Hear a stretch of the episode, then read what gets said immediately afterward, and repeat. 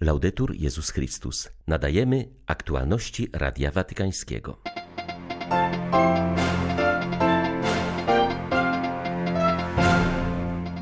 Papież Franciszek przyjął na audiencji w Watykanie przedstawicieli międzynarodowego ruchu Wiara i Światło, który od 50 lat zrzesza osoby niepełnosprawne, ich rodziny i przyjaciół. Ojciec Święty spotkał się z kolejną grupą francuskich biskupów, ostrzegł ich przed pokusą zwracania się ku przeszłości.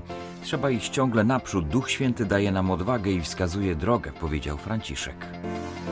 40 miast na całym świecie łączy się dzisiaj z Asyżem, gdzie odbywa się kolejny etap spotkania z cyklu Ekonomia Franciszka. 2 października witają Państwa Krzysztof Bronk i Łukasz Sośniak. Zapraszamy na serwis informacyjny. Papież Franciszek przyjął na audiencji w Watykanie członków Międzynarodowego Ruchu Wiara i Światło, zrzeszającego osoby z upośledzeniem umysłowym, ich rodziny i przyjaciół. Około 50-osobowa delegacja przybyła na spotkanie z Ojcem Świętym z okazji złotego jubileuszu istnienia wspólnoty. Ruch powstał jako owoc wielkanocnej pielgrzymki osób niepełnosprawnych do Lourdes w 1971 roku. W ten sposób zmartwychwstały Pan dał siłę i nadzieję wielu ludziom, którzy czuli się wykluczeni i odrzuceni, czasem nawet w kościele. Dzięki Wam na pięciu kontynentach dobrze słyszalne jest przesłanie miłości i gościnności, powiedział Franciszek. To przesłanie jest sercem Ewangelii. Przypomina nam, że każdy człowiek, szczególnie najsłabszy i najbardziej kruchy, jest kochany przez Boga i ma swoje miejsce w Kościele i w świecie. To Ewangelia maluczkich, o której przypomina nam święty Paweł, gdy pisze do Koryntian: Bóg wybrał to, co niemocne, aby mocnych poniżyć. Obecność wiary i światła była i jest proroctwem, bo często osoby najsłabsze są odrzucane, uznawane za bezużyteczne, a wasze proroctwo jest dziś jeszcze ważniejsze, by zwalczać kulturę odrzucenia i przypominać wszystkim, że różnorodność jest bogactwem i nigdy nie może się stać powodem do wykluczenia i dyskryminacji. Franciszek zaznaczył, że wspólnoty wiary i światła mają także wymiar ekumeniczny, są znakiem jedności, ponieważ spotykają się w nich ludzie należący do różnych wyznań chrześcijańskich. Osoby najsłabsze stają się źródłem pojednania, wzywają nas wszystkich do nawrócenia, powiedział papież.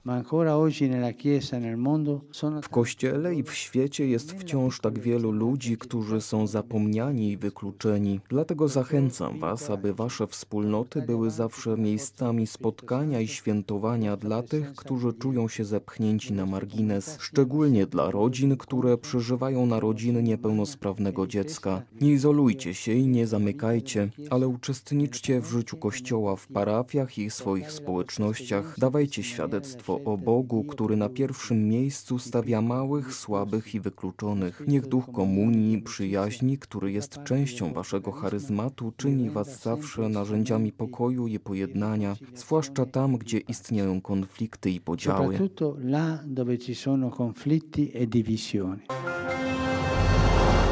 Nie ma demokracji, kiedy panuje głód. Najpierw trzeba pomyśleć o podstawowych potrzebach ludzi.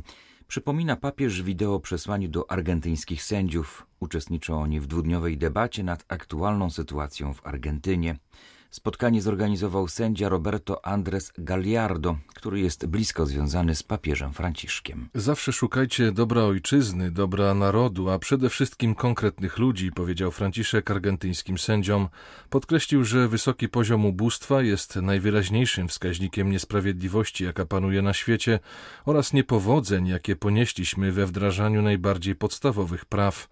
Mam nadzieję, dodał papież, że wszystkie teoretyczne debaty, które prowadzicie, posłużą do zmiany rzeczywistości tych, którzy najbardziej potrzebują sprawiedliwości. Peryferia rosną, a centrum władzy i bogactwa coraz bardziej się zawęża. To znaczy większość pieniędzy trafia do nielicznych i to przed nimi otwierają się możliwości, a większość cierpi z powodu ubóstwa. W waszej misji sędziowskiej nigdy nie traćcie z oczu faktu, że nie ma demokracji z głodem, nie ma rozwoju z ubóstwem, nie ma sprawiedliwości w nieprawości. Pamiętajmy, że pierwszym zobowiązaniem, jakie musi mieć państwo, jest dobro i szczęście ludzi, zaczynając od najbardziej podstawowych potrzeb. Każdy plan czy teoria nie ma racji bytu, jeśli jego konsekwencją jest więcej cierpienia, więcej odrzucenia ludzi. Pierwszą rzeczą, do jakiej musi dążyć każdy plan, jest zwrócenie uwagi na ludzi, na ich podstawowe potrzeby.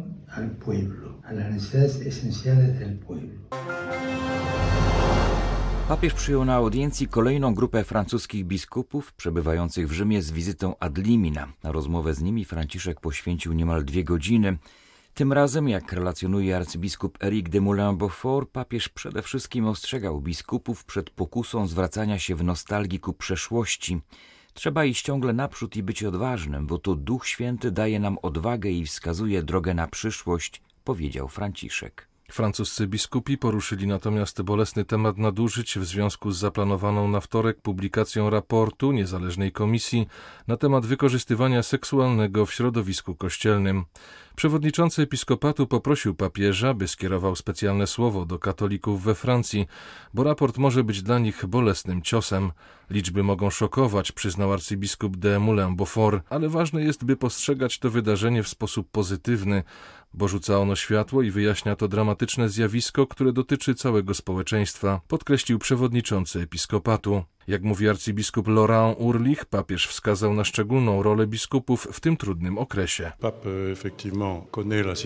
Papież wie, w jakiej sytuacji się znajdujemy. Wielką wagę przywiązuje do tego raportu, który ma się ukazać w przyszły wtorek. Polecił nam, byśmy w tym czasie dbali o zachowanie bliskości z Panem Bogiem, ale również z kapłanami i całym ludem Bożym. Staramy się być otwarci na naszych księży, przyjmować ich, spotykać się z nimi, bo wiemy, że to wszystko jest dla nich wielkim ciosem. Bardzo się tym przejmują. Kolejna sprawa to bliskość z ludźmi, a zwłaszcza z pokrzywdzonymi. Nie mogę powiedzieć, że od samego początku to robiłem, bo na początku były to sprawy, którymi zajmował się wymiar sprawiedliwości, ale od 2015 roku zaczęły wypływać przypadki już przedawnione, dotyczące nieżyjących już księży. Od tej pory, od pięciu, sześciu lat, regularnie zapraszam ofiary, które do mnie piszą. Spotykam się z nimi, staram się jak najbardziej to ułatwić, aby je wysłuchać i okazać współczucie, powiedzieć, że bardzo mnie to dręczy i zrobię wszystko, co możliwe, by im pomóc. 40 miast na całym świecie łączy się dzisiaj z Asyżem, gdzie odbywa się kolejny etap spotkania z cyklu Ekonomia Franciszka. Uczestniczą w nim młodzi przedsiębiorcy i ekonomiści, którzy dążą do zmian prowadzących do lepszej przyszłości. W centrum dyskusji znajdą się takie kwestie jak wzrost biedy, nasilenie nierówności gospodarczych i problemy związane z ekologią. W spotkaniu wezmą udział m.in. młodzi z Bogoty, Nairobi, Szanghaju i Waszyngtonu, którzy podsumują dwa lata wspólnych działań, odkąd ten projekt został zainicjowany przez papieża Franciszka. Młodzież zaangażowała się bardzo aktywnie. Przypominają, że nie można zmienić środowiska i realiów naszego życia bez wcześniejszej zmiany gospodarki, mówi Radiu Watykańskiemu profesor Luigino Bruni, ekonomista i koordynator naukowy projektu. Są tysiące młodych ludzi, którzy włączyli się w projekt papieża Franciszka, którego patronem jest święty Franciszek z Asyżu. Jest to w pewnej mierze ruch młodych ekonomistów, którzy pokazują, że wszelkie zmiany trzeba zainicjować od zmiany ekonomii i gospodarki. Jest to oddolna inicjatywa, która zrodziła się bez żadnych struktur, bez wielkich pieniędzy czy poparcia politycznego jakichś grup. Powstała jedynie na bazie wezwania Franciszka, co pokazuje, że jest to wyjątkowa i wspaniała droga. Kolejne nasze spotkanie nie będzie dniem narzekania i wymyślania światu, który jest do niczego, tylko ważnym głosem tych, którzy już w swoich środowiskach codziennie zmieniają ekonomię, a teraz mogą to robić wspólnie jako prawdziwy ruch, który prowadzi do zmiany gospodarki.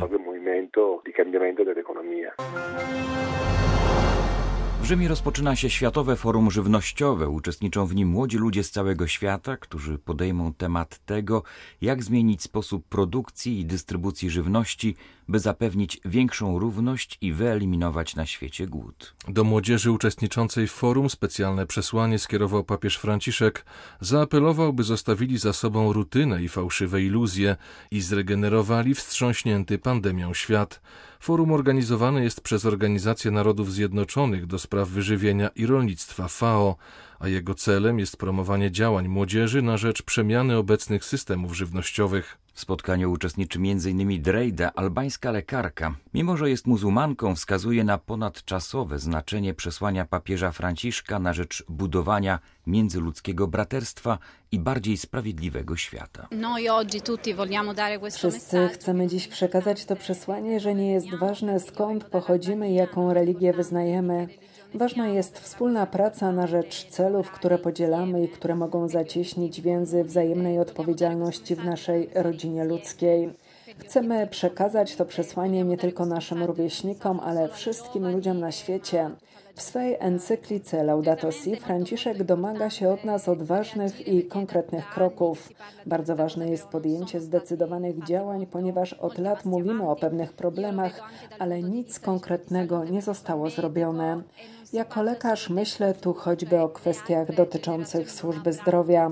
Zmiany klimatyczne już wpływają na nasze zdrowie, odbijają się na tym, co jemy i czym oddychamy. Stąd też, jak powiedział papież, potrzebna jest zdecydowana reakcja. W liście do gubernatora stanu Missouri nuncjusz apostolski w USA skierował prośbę o odstąpienie od egzekucji Ernesta Johnsona na znak świętości ludzkiego życia. W imieniu papieża Franciszka proszę o niewykonywanie zaplanowanej egzekucji i udzielenie skazanemu łaski, napisał arcybiskup Krzysztof Pier. Powodem prośby nie jest uwzględnienie okoliczności zbrodni ani orzeczenia o niepełnosprawności intelektualnej skazanego, lecz wezwanie do dostrzeżenia człowieczeństwa Johnsona i świętości wszelkiego ludzkiego życia przypominając, że stan Missouri zajął odważne stanowisko w obronie godności życia, nuncjusz zaznaczył, że odrzucenie stosowania kary śmierci w przypadku Johnsona byłoby równie odważnym uznaniem niezbywalnej godności osoby ludzkiej. Egzekucja 61-latka skazanego za zabicie trzech osób podczas napadu na supermarket w 1994 roku zaplanowana jest na 5 października. Od ponad 25 lat przebywa on w więzieniu. Johnson miał być stracony już w 2015 roku, jednak jego adwokaci odwołali się twierdząc, że po operacji z 2008, która nie powiodła się w pełni, ich klient nadal ma guza mózgu, przez co w ostatnich latach miewał bolesne ataki i na co dzień mierzy się z bólem. W opinii biegłych wstrzyknięcie trucizny sprowadziłoby na niego niewyobrażalny ból, co z punktu widzenia prawa jest niedozwolone. Nienarodzone dziecko nie jest przedmiotem, który można wyrzucić, napisał arcybiskup San Francisco, komentując ustawę o ochronie zdrowia kobiet, uchwaloną 24 września przez Izbę Reprezentantów. Jeśli projekt ten zostanie przyjęty także przez Senat, to w całych Stanach Zjednoczonych aborcja na życzenie stanie się dostępna na mocy prawa federalnego, co zniesie wszystkie przepisy stanowe zabraniające przerywania ciąży. Każda rozsądna osoba, która ma minimum przyzwoitości, powinna zadrżeć z przerażenia na widok tak potwornego zła, w dodatku zaaprobowanego przez prawo, napisał arcybiskup Cordileone. Zwrócił się do polityków, którzy formalnie należą do Kościoła katolickiego. Przypomniał im słowa papieża Franciszka wypowiedziane podczas konferencji prasowej na pokładzie samolotu po wizycie na Słowacji. Aborcja jest morderstwem, kto jej dokonuje, ten zabija, powiedział wówczas Franciszek. Módlmy się, aby kongresmeni postąpili właściwie i nie dopuścili do uchwalenia tego okrucieństwa, napisał hierarcha. Przypomniał, że episkopat USA nazwał ten projekt ustawy najbardziej ekstremalnym prawem aborcyjnym, jakie kiedykolwiek zaproponowano w Ameryce. Biskupi zauważyli, że wcale nie dotyczy ono zdrowia kobiet, ale wyeliminowania jakiejkolwiek ochrony dla nienarodzonych, co doprowadzi do wymordowania milionów dzieci. Były to aktualności Radia Watykańskiego. Laudetur Jezus Chrystus.